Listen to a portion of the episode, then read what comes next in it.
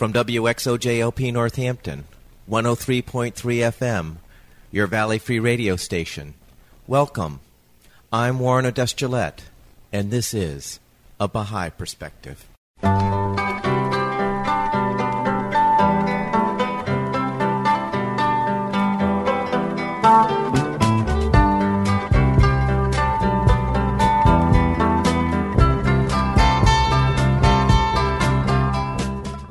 Baha'i Perspective is a radio program presenting biographical interviews of people who have chosen the Baha'i faith as a way of life.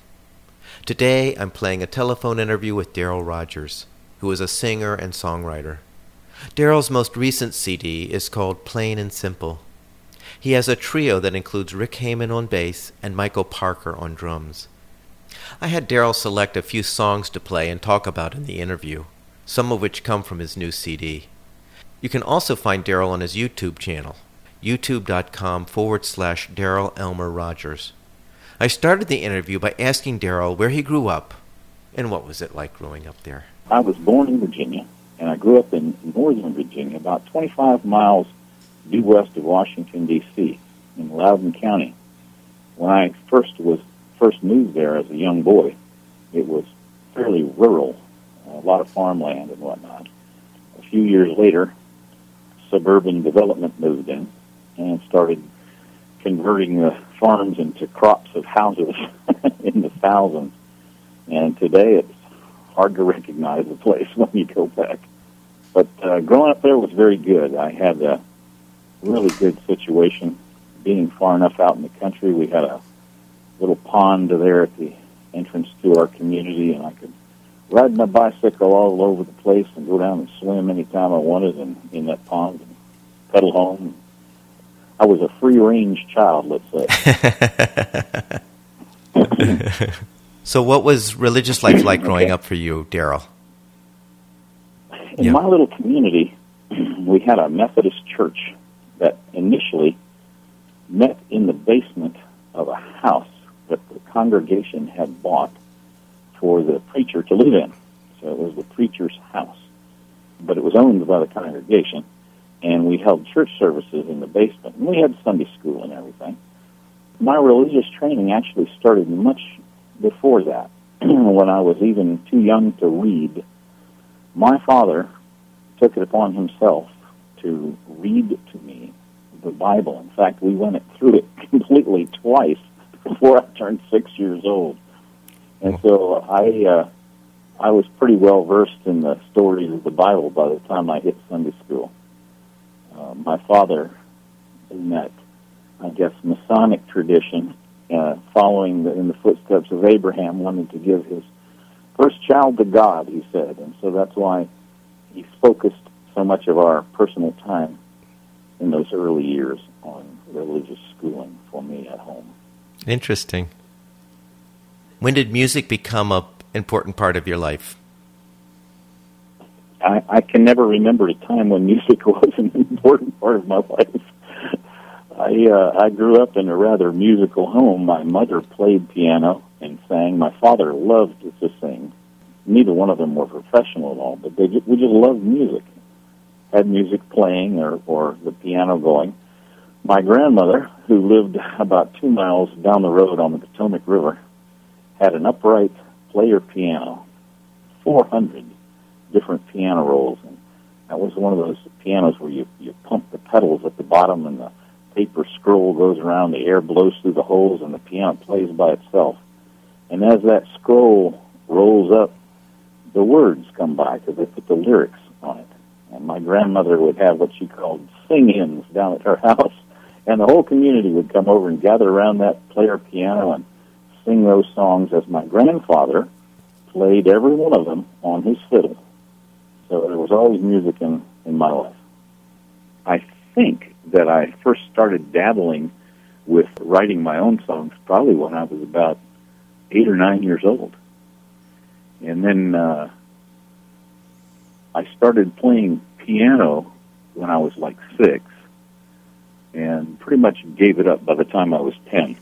Uh, my instructor said that I was wasting my mother's money and her time because I wouldn't practice. but at age 11, I took up the saxophone and I played that all the way through through uh, the rest of grade school and high school, and played in a, a dance band, uh, the school's uh, big band dance band, as well as you know your typical marching bands and all that kind of jazz. Had a lot of saxophone time. And when did you pick up the guitar? Well, I started playing guitar my senior year of high school. It was a little cheap piece of junk, actually. It was my it was my little brother's. They had given it to him as a present. He didn't really want to have a thing to do with it, so I picked it up and taught myself to play. I did well enough that when I graduated high school, my father said, uh, "I want to give you a graduation gift of a decent guitar." So we went down to a music store in Falls Church, Virginia, and I picked that one off the wall. And I think back then it was like 110 bucks or something like that, which to me was a tremendous amount of money back in that day. And I, I've had that guitar ever since. I've had that guitar for almost 40 years now, over 40 years. Oh, you still have the guitar? I traveled all around the world with it. Wow. I still have it. That's amazing. Along with about eight others. so, what did you do after high school? Well, when I was in high school, that was the 1972 was the year of the last draft, and I finished number nine. First time I'd finished in the top ten draft number was nine. Oh, lucky you! and I thought, you know what? I don't really want to go to Vietnam in the mud, so I figured if they were going to send me there, I wanted to have a little protection around me, and followed in my father's footsteps and went down and joined the Navy in April of '72 on a delayed entry. Me and my buddy Joe, we went down and signed up to go on active duty that summer in July, and that's what we did. And I spent about five years in the Navy. And when I got out of the Navy in 1977, I uh, moved out to Ogden, Utah, to join a friend that I had met during my time in the military, an Air Force guy named Rick Graves. And he and I went out there and started a band called Wasatch Front. If you've ever been to Ogden, Utah, the Wasatch Rockies there are sometimes referred to as the Wasatch Front.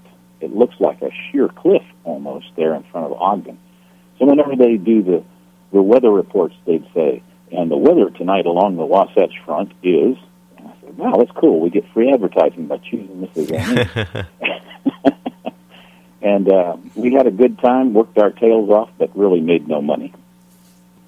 And moving back to Virginia in 1981, leaving the band and everything behind. So, what did you do to earn a living? Well, when I got out there, uh, having been trained in electronics in the Navy, I uh, took my resume over to Hill Air Force Base, which is in Clearfield, Utah, right next to Ogden. In fact, they use Ogden as their address.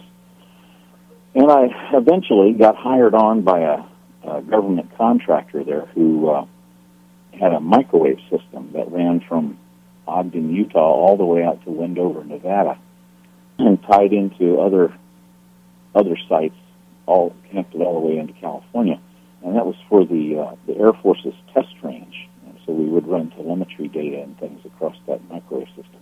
And I did that for about four years, and it it required a lot of uh, travel out in the high desert in four wheel drive vehicles, driving sometimes in the middle of the night for a couple of hours across the desert. There was a certain romantic appeal to it, being a range rat, as they used to call us. And uh, going out there and spending the night babysitting equipment as they flew flights and cruise missiles and things like that overhead. so I did that for four years. When I left Utah, I got a job back in the Washington area with another Beltway Bandit, uh, a defense contractor there, doing communications for the Navy. And it's been uh, basically one company after the other through the years. And uh, I'm still doing that kind of work now, but the company I work for now is headquartered in San Diego, California. I moved out to California in well, the end of 1995 and uh, when I remarried in 2006, my dear bride and I discovered that she did much better health wise when we visited my daughters who were going to school in Arizona. And so we moved to Arizona for her health. My company was very lenient with me, and I'm now a telecommuter, so I work out of my home. When I have to, I get in the car and drive to the airport and fly to meetings in California or Pennsylvania or wherever I have to go to, to do my job. But it's nice to have an office right in my home. My commute is very short. right. Down the hall with a cup of coffee. right. Not bad. Now, Darrell, when was it that you ran into the Baha'i faith? The Baha'i faith is not that that new, you know. So it's it's not it's not uncommon even today to find people who have never heard of it. But it was even more true back in the early 1970s. Uh, I have to attribute becoming a Baha'i to my dear friend Mike Lindsay, who you interviewed a couple years ago. That's right. Out in Tucson. Mike and I grew up together in Virginia. We uh, we've known each other since we were in the seventh grade.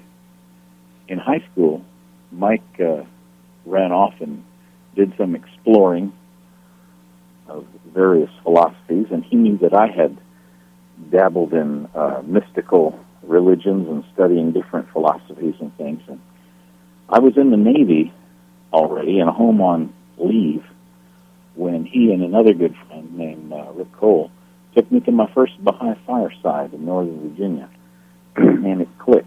It was the first time I had seen spirituality and good logical common sense come together in one package.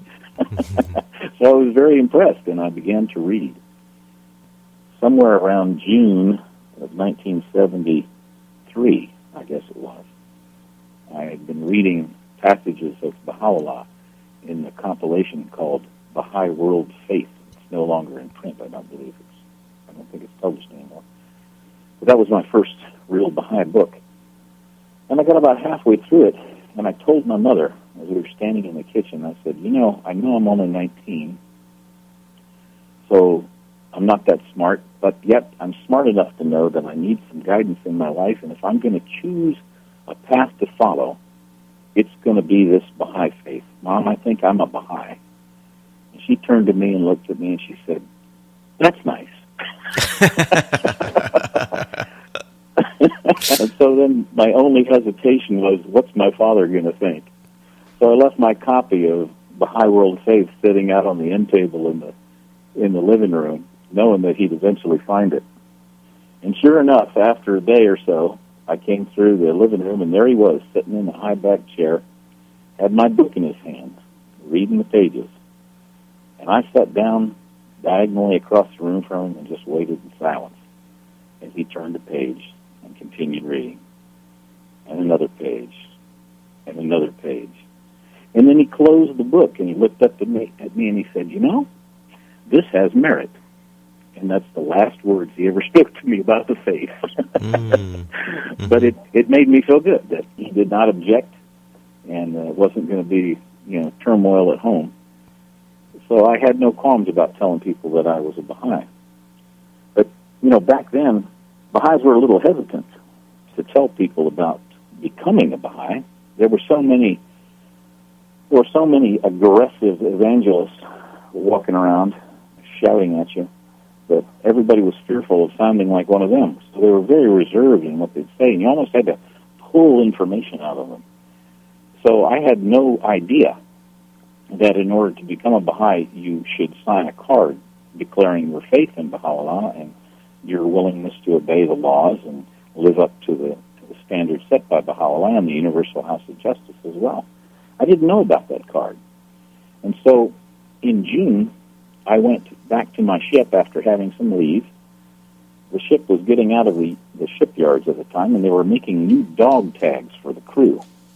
And dog tags are those little metal identification tags that hang around a serviceman's neck, has your name, your service number, your blood type, and your religion on it. And they make those things in kind of a teletypewriter looking device that just basically types the letters into a metal blank and they put it on a chain around your neck it goes. Well, the guy's sitting there typing, and he's taking my information, my numbers, and everything, and he says, "And religion?" And I said, "Baha'i." And he looked at me and said, "But what?" I said, "Baha'i, B A H A I." Well, instead of typing, he looked up on the wall on his list of religions, and he ran his finger down the list. He got to the bottom. He says, "Nope, not here. You're another." I said, "I'm not another. I'm a Baha'i." He said, "Well, it's not on the list." I said, "What does it matter? It's the same number of letters. B A H A I O T H E R. It's the same number of letters. Just type it." He said, "Yeah, why not?" So he typed B A H A I.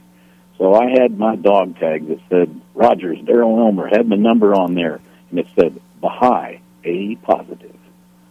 Then I put those on proudly and wore them all summer.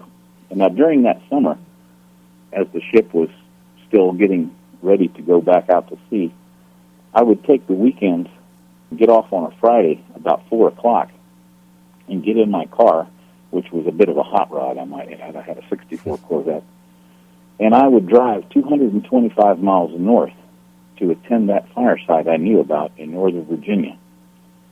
I didn't know there were Baha'is in Norfolk. I thought they were all up there in Northern Virginia, the only Baha'is I knew. And so I'd drive 225 miles directly there from Norfolk on a on a Friday night to get to an 8 o'clock fireside. And I did this through the summer. And then about August, in fact, it was August the 26th. I remember the date. We had just had a wonderful fireside, and I knew that I was getting ready to, to get underway with my ship. We were going to go to sea we were in the kind of like a social time after the fireside. Everybody's visiting and chatting and whatnot. And I said, uh, by the way, I'd like to get on your mailing list. And everybody looked at me kind of funny and said, what are you talking about? I said, I want to get on the Baha'i mailing list. He said, mailing list? I don't understand. I said, you get this, you have this magazine paper called American Baha'i that comes to you, right, every month? He said, yeah, or every two months, whatever it was. I said, I want to get that. I want to get on the mailing list. Dead silence. Everybody's just looking at me like a deer in the headlights. And finally, somebody in the back said, I think he wants to declare. And my friend Mike looked at me and says, Darrell, do you want to become a Baha'i? and I reached in my shirt and I pulled out my dog tags and I showed him the Baha'i on there. I said, no, I am a Baha'i. I want to get on the mailing list. so the place kind of went crazy. I guess they'd never seen anybody declare in metal before. and they ran around and found a card, and I filled it out, signed it, and everything.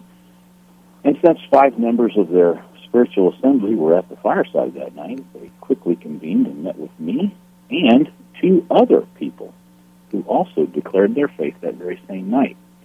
And one of those two others was a lady named Marty Cooper, who a year later would marry my best pal, Mike Lindsay, and they're still together today, and they live down in Tucson, and you've interviewed Mike in the past. So that's that's my Baha'i gene pool story. okay. I attribute Mike, Mike Lindsay with uh, yeah. nurturing me through that process. All right, so why don't we get into some of your music here, Darrell? Okay. So I asked you to pick several selections from your repertoire. And so I, thought maybe we'd go through each one and you can sort of give a background of, of each, and then we can uh, play the piece. I think the first one I sent you was called Nightingale. Nightingale was the very first song I wrote as a Baha'i, and it's a Baha'i-oriented song. It's about Baha'u'llah and the Bab. I kind of call it my fireside song because it kind of tells a little touches on the history but also on the spirit that I was feeling at the time. And although I was only 19 when I wrote it, it still today is is a fun song to sing. It starts off kind of slow and melodious, and then kind of kicks into a little foot stomping before it's over. I guess I have this this inner foot stomping urge that I can't suppress very well for very long. so a lot of my songs are energetic, let's say by the way, that that was the first song that I recorded for my very first CD called Each One Teach One: Songs for the Army of Light. After I got married, my dear bride said, "You ought to record just your Baha'i teaching songs for the Baha'is out there." And I said, "Okay, I'll do it." And I had a little portable recorder and some very cheap equipment, so the quality isn't real good. But with what I had, I did the best I could, stumbling forward and produced a CD with about uh, ten songs on it, and mm-hmm. that's that's one of them. All right, so uh, this is Dale Rodgers singing his composition Nightingale.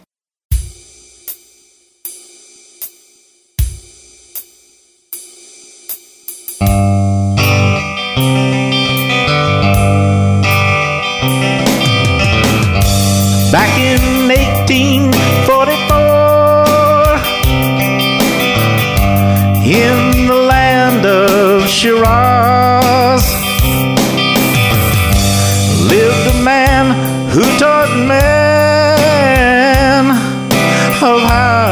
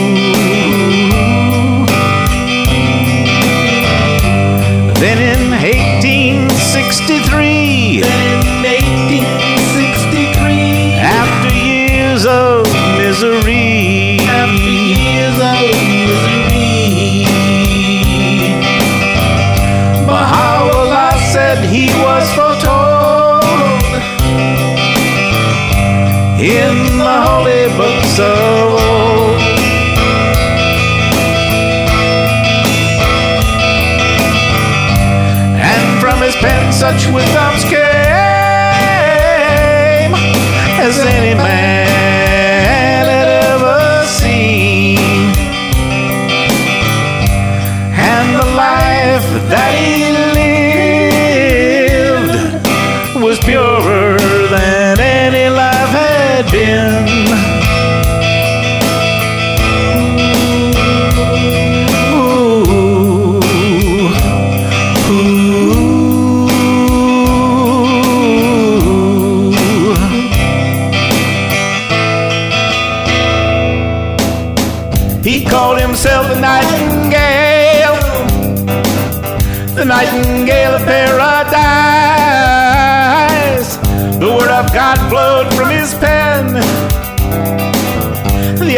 kingdom in his eyes.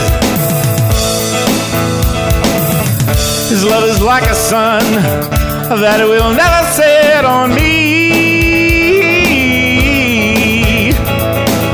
And I know that through this teaching, great God, I'll go on reaching out for thee. He called himself a nightingale, the nightingale of paradise.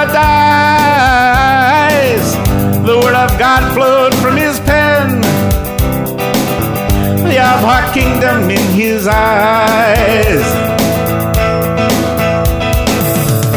Now that I've found him, wanna build my world around him. Oh Lord, please grant that I might be a light for all to see. Your word. He called himself a nightingale the nightingale of paradise.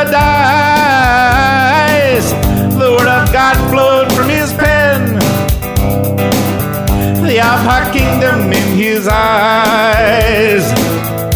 Oh, in his eyes, in his eyes, in his eyes.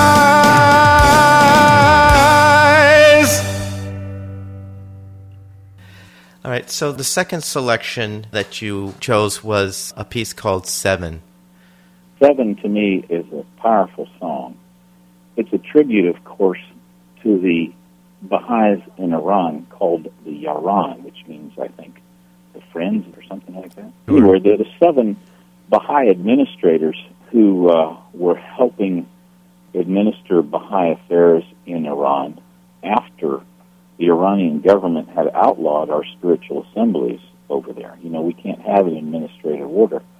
So these these seven Baha'is had been given the task of ministering to the Baha'i community in an unofficial capacity in some ways, you know, just to try to keep everybody connected.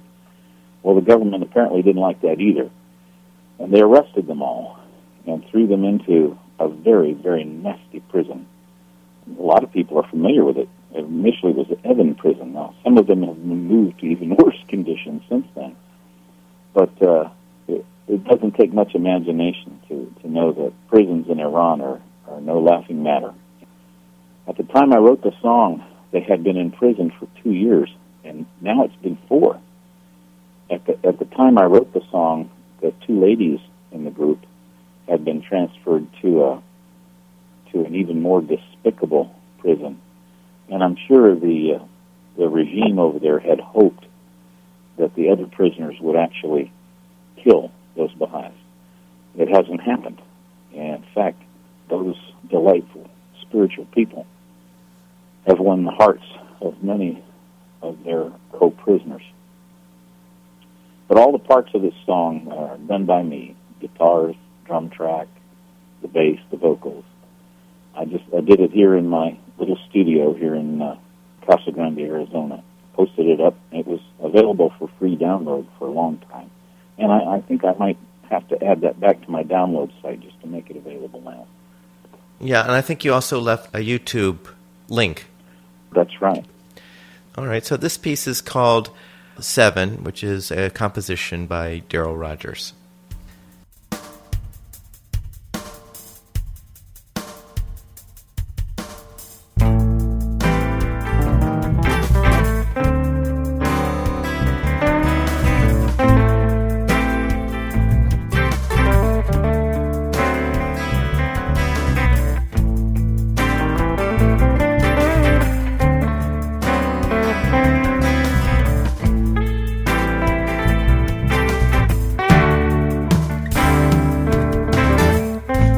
Seven angels prayed toward heaven. I saw fourteen palms turned upward toward the sky. In a hellish hole known as Evin. In a scene so sad, it made me want to cry. But the fourteen hands then formed a circle in a sea of tears shed from twelve million eyes. Dreamed I was hearing seven voices sing a hymn only hearts could recognize. The seven pray, God, please break these shackles. Let us walk in sunshine once again. The seven pray only for their homeland, imprisoned by the ignorance of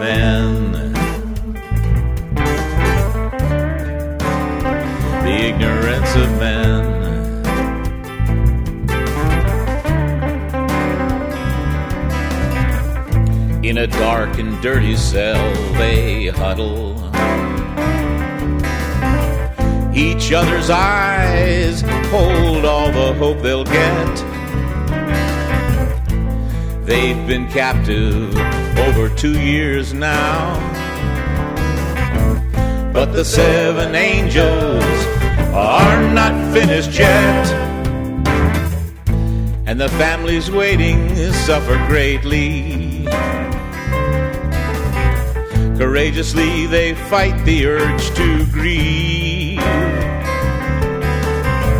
When the children ask, Why did this happen? They can answer only, Because we believe. The seven pray, God, please break these shackles.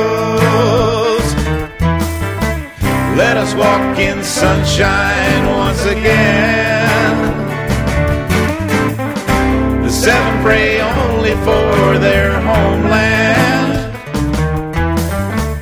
Imprisoned by the ignorance of men. The ignorance of men.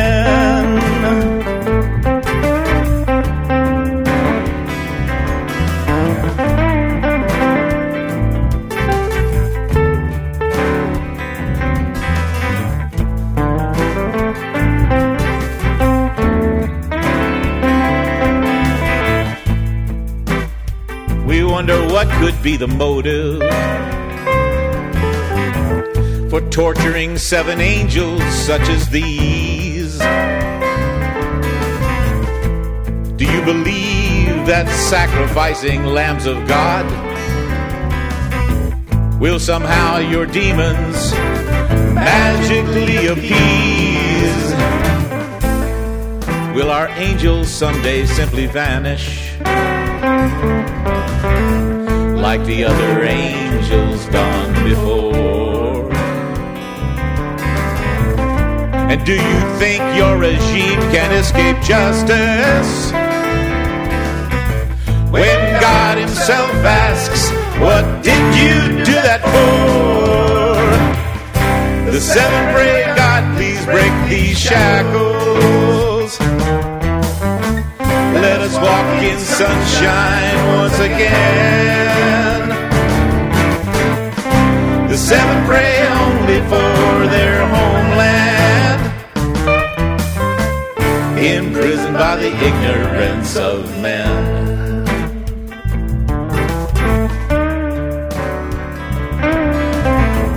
Imprisoned by the ignorance of by the ignorance of men. Imprisoned by the ignorance of men.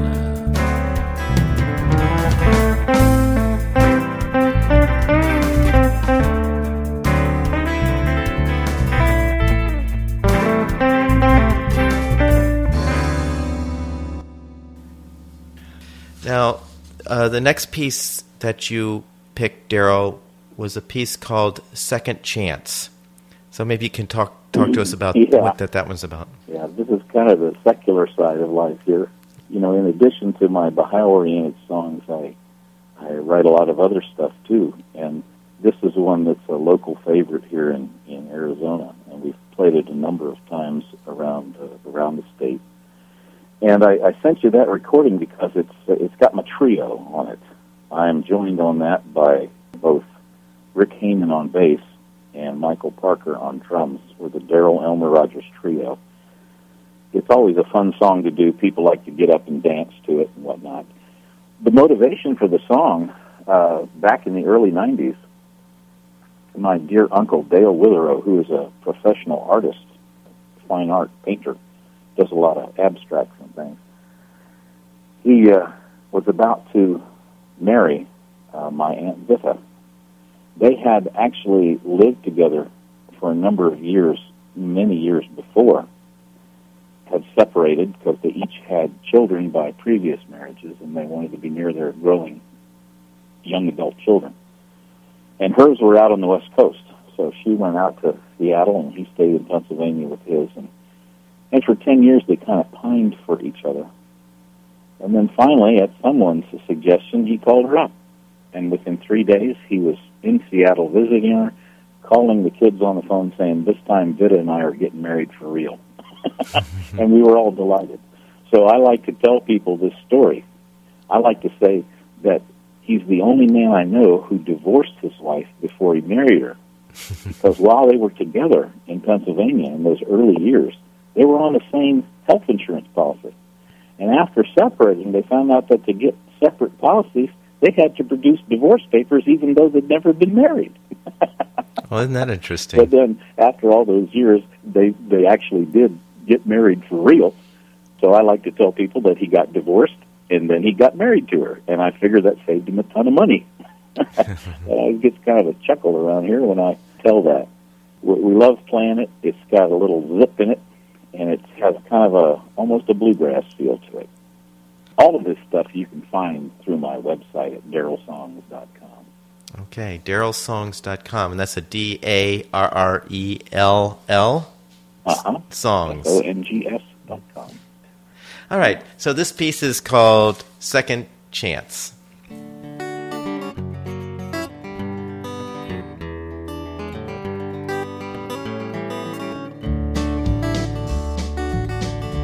I can't remember just why we said goodbye so long ago and way back when. I'm just so grateful that we've got this chance to try and be together once again. Cause it's a rare occasion when we get a second chance to make a first impression or to redance the last dance. Now and then I recommend we resurrect romance and give love a second chance.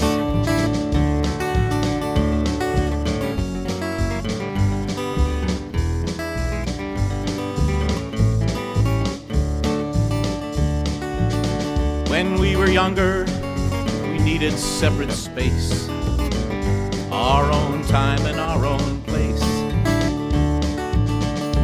love today, it's both old and it's new. Little different me, little different you.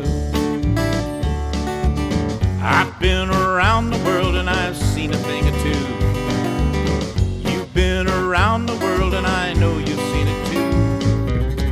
Given time to change your mind, that's just what love can do. Now all I really need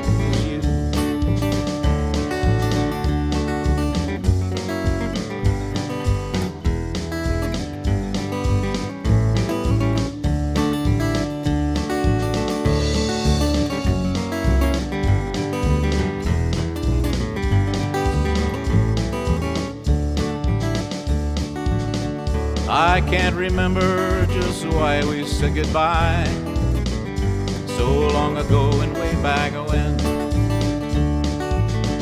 I'm just so happy we're together once again.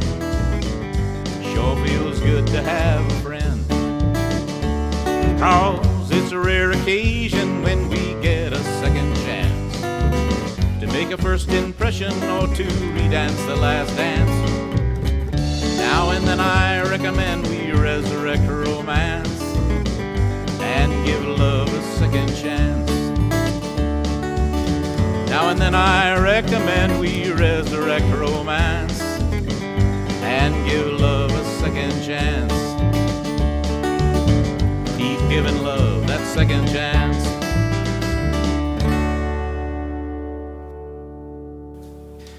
All right. So the last piece that you are sharing with us is a piece called Real Love. So why don't you tell me about this one?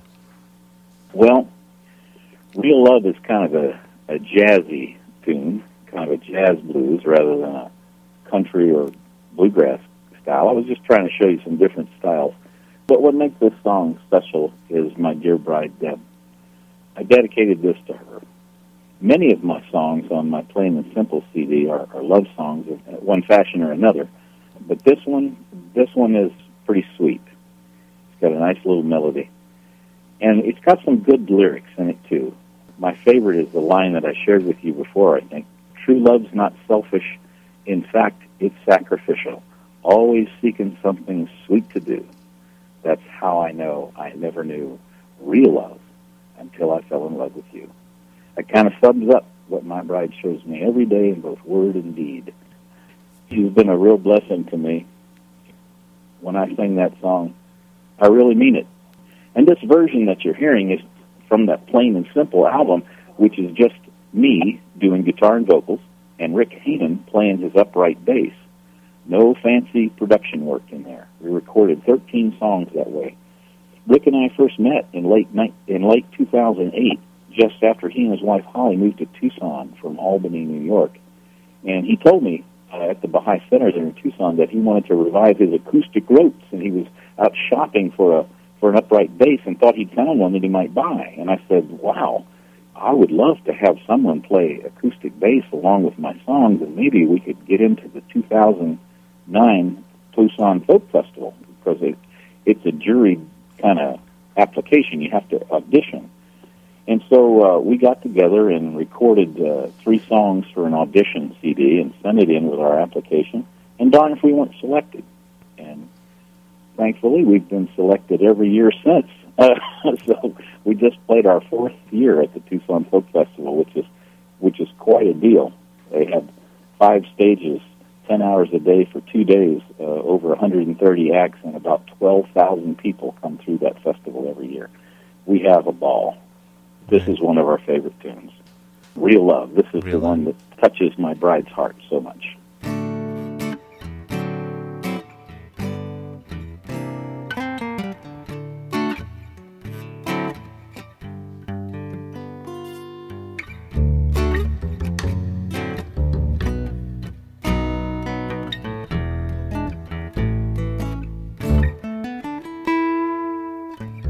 I said I love you to others before.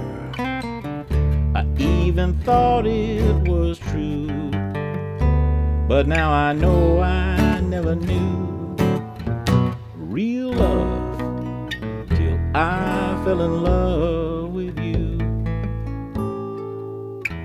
True love's not selfish, in fact, it's sacrificial always thinking something sweet to do.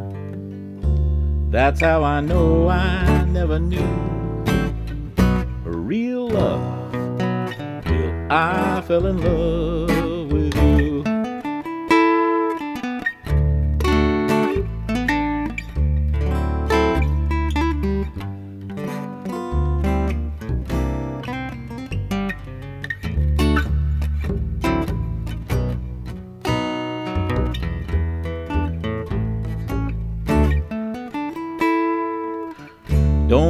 that it's infatuation.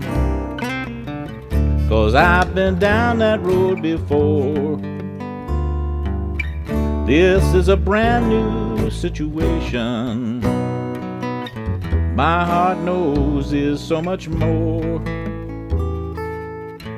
I said I love you to others before. I even thought it was true. But now I know I never knew real love till I fell in love with you. Till I fell in love with you.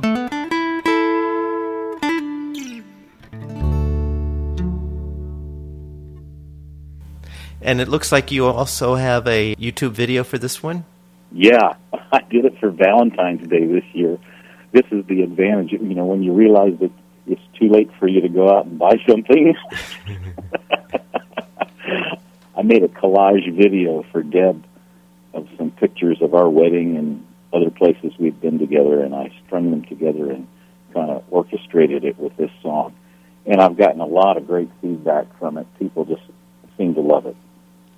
She's gotten a lot of compliments too, so that makes her feel good. So these last two songs are on your latest CD. Is that what you're saying? They're on the Plain and Simple CD. Plain and simple. CD. We have a, a number of new songs that are still we're still working on, and we'll go on our next one whenever we can get that done. All of us, of course, have our day jobs. You know, music is more of an avocation than a vocation for all of us. Now that I'm 65 miles north of my drummer and bass player, it makes rehearsals even a, a challenge. But every time we get together, it's like we haven't been apart more than a couple of days, and uh, we always enjoy playing together. And they're just a couple of great guys, and Baha'is too, I might add, both of them. So we'll have a, a new CD here someday soon, I hope. And Darrell, your website again is darrellsongs.com. That's D A R R E L L songs.com. And from there they can find your CD. That's right. There's uh, links to uh, download site that I have on VibeDeck. There's links to my Facebook page and also my YouTube channel. And all three of those use Darrell Elmer Rodgers, all one word. D A R R E L L E L M E R R O D G E R S. So Facebook.com forward slash Darrell Elmer Rodgers or YouTube.com forward slash Darrell Elmer Rodgers. That's how you can find me. So, Darrell, any last words before we close? Well, yeah. I appreciate you, one. I've listened to some of your interviews with some folks I've never met and some folks that I've known for years and years and years, and I really appreciate what you're doing with your little radio show here with the Baha'i Perspectives. It's great hearing folks. I, I was tickled by uh, your interview with Glenn Darling. Such a great guy he is, living up in, in Canada and whatnot. These are people that I've known and, and met through the years, and it's great to visit with them through your program. And I, I appreciate your work. And I just want to say to folks that are listening today, the Baha'i Faith has something for everyone, regardless of your background or your avocation or your vocation. Somewhere in there, there is a connection that you can build to these teachings. And they will inspire and guide you in ways you cannot imagine. I shudder to think where I would have been through these years without the guidance of this faith. Baha'u'llah has been so very, very good to me and continues to be so.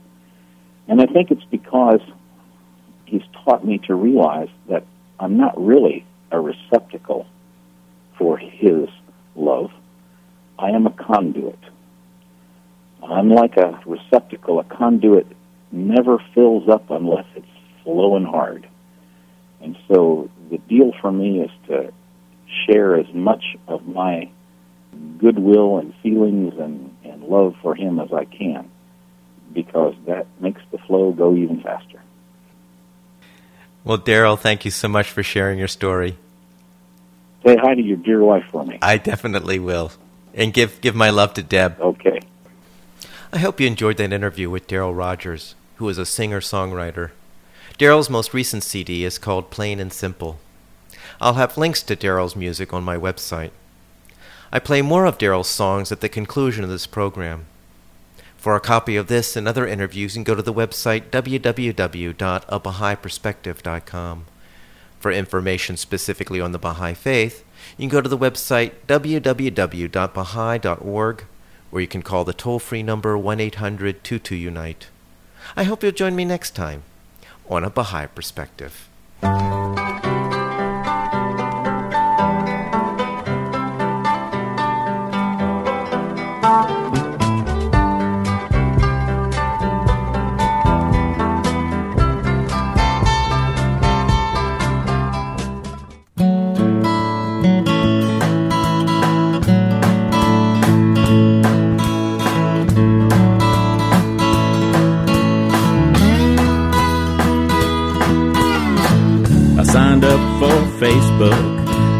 See what it was all about.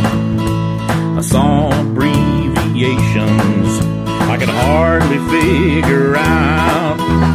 LOL means laugh out loud, BTW by the way. BRB means be right back, cause I've got more to say. Of all the crazy acronyms, my favorite one to spell rolling on the floor and laughing. R-O-T-F-L Since I'm losing part of my anatomy because I'm laughing so. Well, I'm R-O-T-F-L-M-A-O.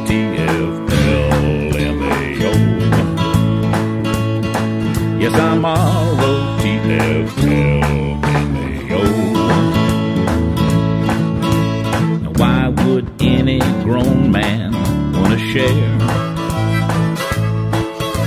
Wears a wig like Justin Bieber's hair? Well, I guess he got confused about the button that he used. His message is a wall post, and he's getting quite abused. I'm learning things about my friends I fear I should not know.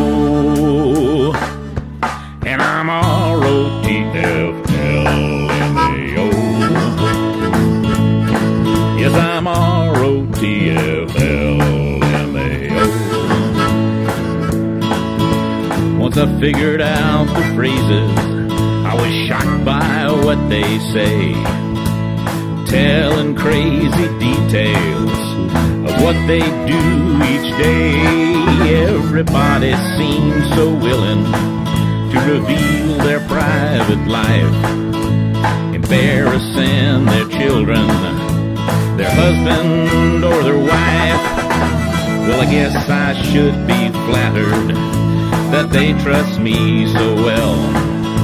But if the truth be known here, I'm R-O-T-F-L. And I guess I have to thank them all for this candid camera show. Cause I'm R-O-T-F-L-M-A-O.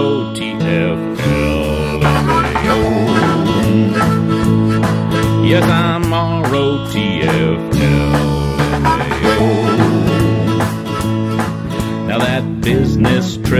To Vegas with her boss should have stayed in Vegas, such a loss. He's quite the talent scout. His photo left no doubt. She's standing there beside him with her dress on inside out. I sorry about her troubles? Well, I must say heavens no. Cause I'm R-O-T-F-L-A-O. Yes, I'm R-O-T-F-L-A-O.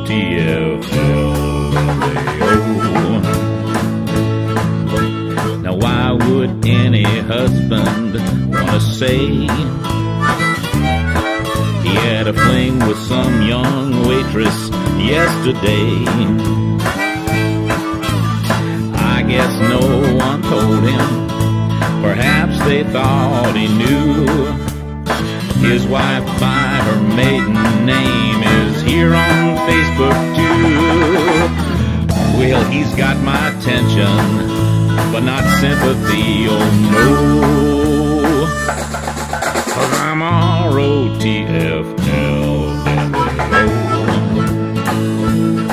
Yes, I'm R-O-T-F-L-M-A-O.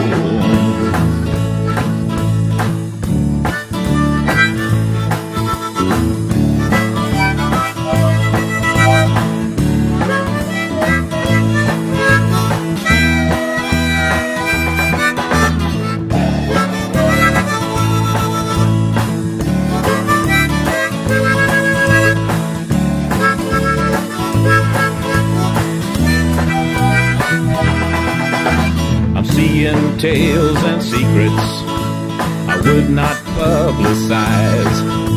But there they are in acronyms right before my eyes. Each time they hit that enter key, they're putting on a show. And we're R-O-T-F-L-M-A-O.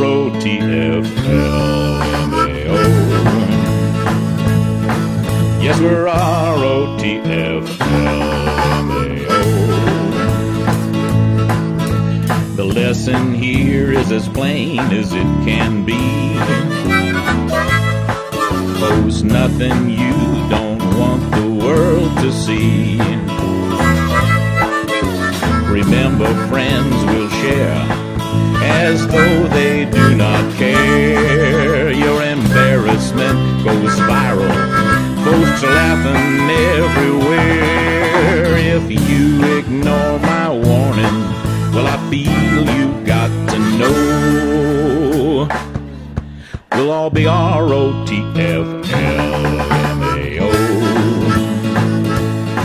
Yes, we're R-O-T-F-L-M-A-O.